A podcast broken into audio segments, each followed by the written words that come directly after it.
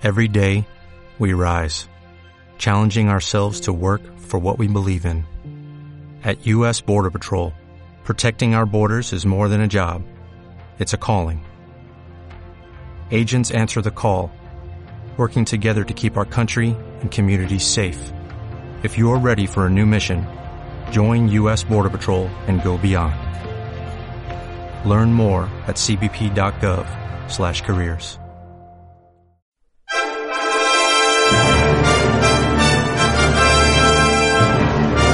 Los clásicos de Muerte por Friki, con Fer Liñares.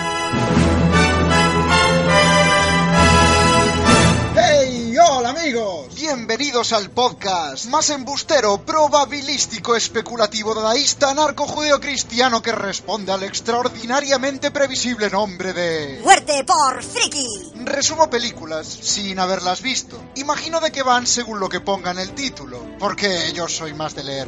Y ojo el clasicón de hoy. Es en blanco y negro, no por necesidad, ¿eh? Es lo que se llama ser un artista. ¿Qué pasa, artista? Y se trata de... La lista de Schindler. El día de hoy hará historia y vosotros seréis parte de ella. Quien salva una vida, Dicen que aquí no muere nadie, que su fábrica es un refugio. salva el mundo entero. ¡Paren el tren!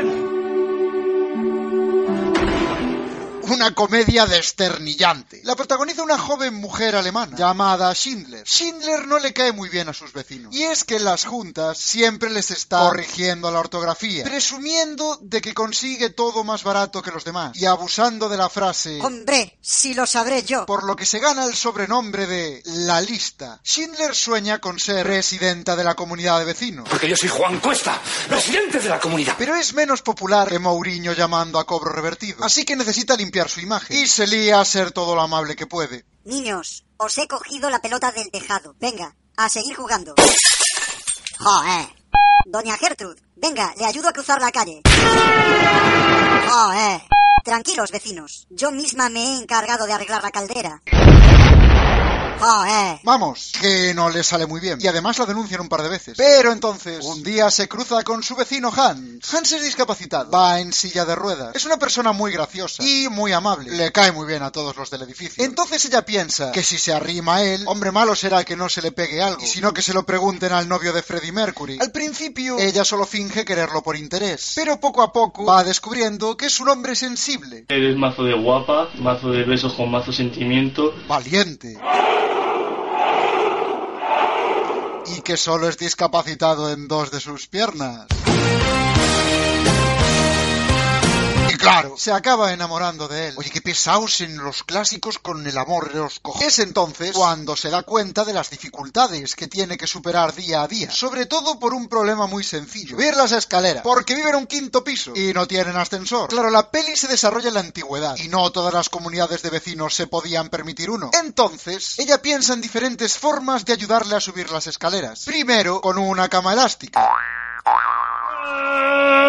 Pero hace falta demasiada puntería. Luego, con unas alas de cera. Pero se derriten cuando vuelas cerca del sol. Y oye, un quinto piso está alto. También prueban con una mochila cohete. Marca Acme. Pero acaban en el fondo del Gran Cañón del Colorado. Y además el correcamino se les escapa.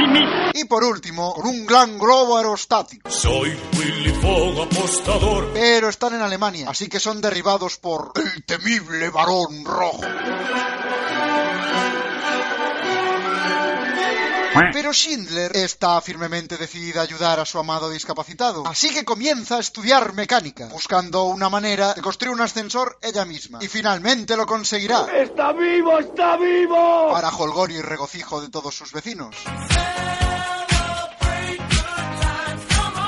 Los vecinos, emocionados, la nombran presidenta honorífica y le conceden la llave de la sala de contadores, máximo galardón que una comunidad de vecinos puede conceder a un civil. Y ese ascensor será el primer prototipo de la hoy famosa empresa de ascensores Schindler, haciéndonos la vida más sencilla a todos los vagos del mundo. No es que yo sea un vago, no. Es que él está como una cabra. Visítanos en facebook.com barra muerte por friki.